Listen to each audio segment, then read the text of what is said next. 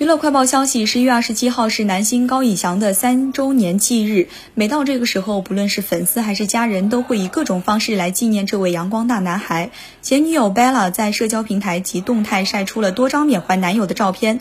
在凌晨两点十分的时候，Bella 还在敷着面膜，嘟着嘴，显得有些可爱。贝拉便晒出了数张与生前男友的合照，看起来即使是三年过去了贝拉对于高以翔的离世依旧无法释怀，曾经的调皮捣蛋的状态依旧没有回来。